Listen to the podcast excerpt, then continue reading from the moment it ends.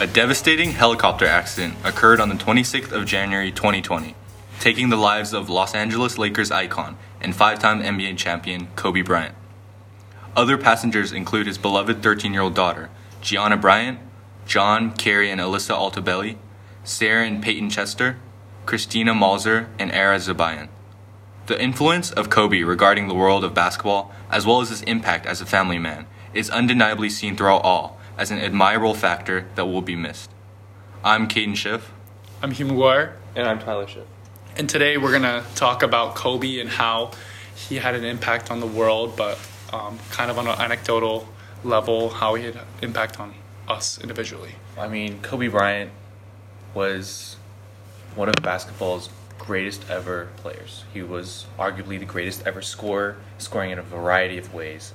He was a leader, he was a mentor to many young players, and for young players all around the world, no matter what level of profession they were, or if they were professional at all, um, I'm sure we all looked up to his mentality and his work ethic. Yeah, actually, one thing you didn't mention there is he was also, as much as he was liked by a lot of people, he was also hated by a large population of the NBA community in more of a friendly sense. Um, me being one of um, those people because I was a Celtics fan. Oh, yeah. And um, I, I can recall, you know, me being uh, eight, nine, ten years old, watching the NBA and just being heartbroken. You know, all because of Kobe Bryant. I remember specifically in 2010, we uh, we won the championship in 2008. 2009 was rough. We didn't even make the finals. Um, of course, Kobe Bryant um, beat the uh, Orlando, Orlando Magic, Magic yeah. yeah, and Dwight Howard. And so this was kind of our comeback year in 2010. And I thought, and I think everybody knew in the back of their minds that this is where the window was slowly starting to close. We got kind of a run 2012, but this was really where the window was closing, and we needed this win. Um, I believe we were actually up at one point, but um, Kobe Bryant just went berserk. He, he I, and actually, I, I remember he was playing with an injured finger or, or some kind of um, um, injury, and he played through that and had one of the best series I've ever seen. You know, with my own eyes. And, and the series did go to seven games. Seven games, yeah. yeah I, I, that broke my heart. I remember because I thought from there, I knew Ray Allen was having a little bit of a um, tough season, and he was he was displeased with the team, the coaching staff. So I knew he was going to leave. So, you know, that's kind of representative of Kobe Bryant's impact. He single handedly can make a team go into uh, rebuilding mode and, and really shift so many um, things in the NBA. Yeah, and um, of course, there's the famed 81 point game, which is, I mean, Wilt Chamberlain did score 100, but to be second place with 81 points in a game is unheard of.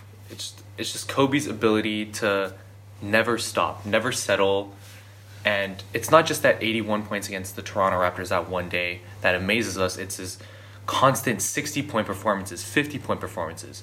I think the lowest scoring game he ever had against any NBA team was at least 40 points, meaning that's just crazy. And can I say, like, I think the, the value and how impressive that 81 point game was and kind of his scoring streak was that that is really um, you you cannot overstate it because now I think you know there's a lot more scoring. There's a lot more of an emphasis on three pointers. People have a tendency to shoot more three pointers. Like I think you know statistically it makes more sense to shoot three pointers.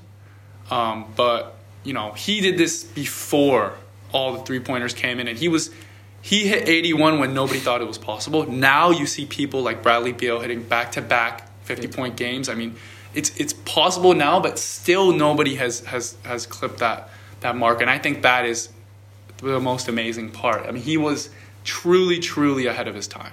Yeah, and, and when I, we talk about point scoring and we talk about Kobe Bryant, something that comes up is, of course, ball hogging, and a lot of people criticize him for not trusting his teammates, for holding the ball for too long, taking too many shots.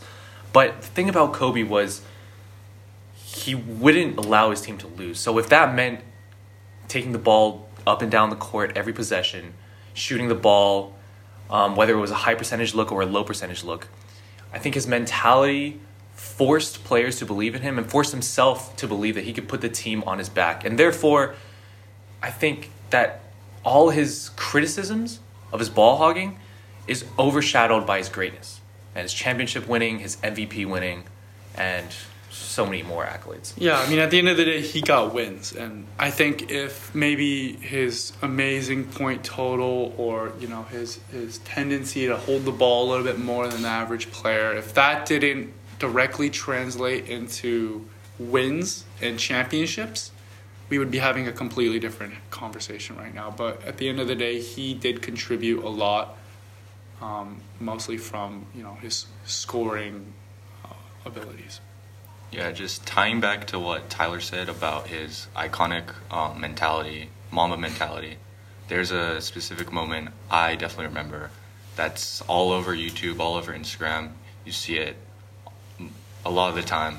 It's when he had an Achilles injury and he would he was about to step off the court but walked back to the free throw line, sank both of his two free throws, and that just just displayed his um, worth ethic and just every hour he put in and just showed that he's that guy.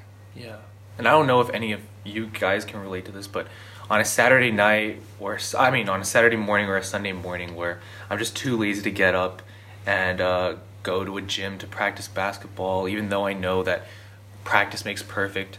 Um, I would often go on YouTube or go on Instagram and see one of those um, motivational Kobe videos where it's him's voiceover over his highlights.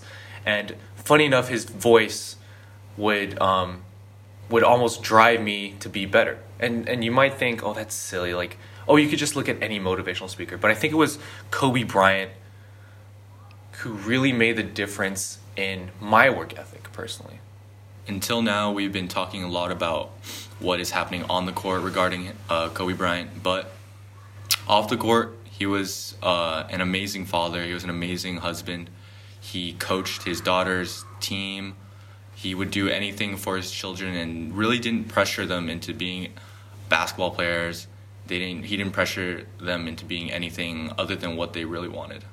Yeah, and I think it's actually interesting talking about off the court um, activities. He he really after he, he retired, very well could have kind of gone into uh, a state of isolation, been you know getting the rest and and the family time he deserves. But um, I think his you know as you mentioned earlier, his Mamba mentality definitely kicked in after retirement. I mean he started his own uh, ESPN show that yeah. kind of analyzed film. He started his own Mamba Academy that consisted of a gym, an AU team that traveled.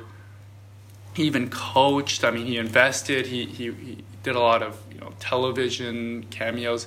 He he truly didn't want to be the person who just sat on his couch. Yeah. And I, I remember I see a lot of kind of um, representations of his impact that he had post retirement, and I think that's one of the ways people are going to miss him because he had such an impact to the basketball community off the court as well. Yeah, if you guys remember, um, there was that span in the summer, I think, a few years ago, where he would tweet out different goals to different players that he had in mind. Yeah. And so, for example, he w- he tweeted out to um, uh, the current reigning MVP, um, Bucks player uh, Giannis Antetokounmpo, and he tweeted at him saying, "I want you to win MVP this year as as a set goal for Giannis." And he actually Giannis did go on to achieve that. So, yeah, for sure. When you say his impact lives on um, after his career and as a mentor, that's hundred percent accurate. Yeah, going back to what Hugh said about off the court and after his retirement, doing a variety of things, talking about a versatile person, Kobe Bryant has in the past he won an Oscar with his movie Dear Basketball, which I watched and it was very compelling, very cool to see. Yeah, and I think on that note, um, I, it's, it's, very apparent that he had such a large impact on really not only the basketball community but the world. I mean, uh, you know, we're all just kids, you know, living in Japan, and we're here talking about Kobe Bryant. So it's very clear that he had a, a strong impact on everybody, and he will you know be dearly missed. So Thank you for listening to the podcast. I- I've been Hugh McGuire, Tyler Schiff. Caden Schiff. and see you next time. Our next segment is on pilot clubs. For the following few podcasts, we will introduce newly formed pilot clubs along with updates of activities and events from our ASIJ community. Our first segment will be on Beyond the Plate, ASIJ's one and only gastronomic science club. It is open to all students and focuses on building a foundation of cooking skills. Along with the creation of dishes, members will learn not only cooking techniques, but go beyond the plate to analyze the science behind each dish. Instead of expecting perfection from each attempt, members will take a deeper look at the process behind the cooking. By doing this, they hope to involve the scientific method, formulating a hypothesis, collecting data, making observations, and recognizing errors. Cooking healthy, full meals for yourself is one of the most valuable life skills one can have, and Beyond the Plate aims to help students gain the abilities they need to be healthy and successful in the future. Starting this semester, they have been learning and practicing various beginner cooking techniques that can last a lifetime. They will not only focus on the cooking aspect, but form a separate branch that is directed towards more of the scientific parts. They will carry out various activities such as organizing talks from professionals in the nutrition field. Join them during Thursday activities and after school meets to delve into these topics as they make and eat their way through the vast world of cooking. And that was the Delio. You can find more episodes at our website at delio.asij.ac.jp or on the Honeybee website. See you next time on What's the Delio?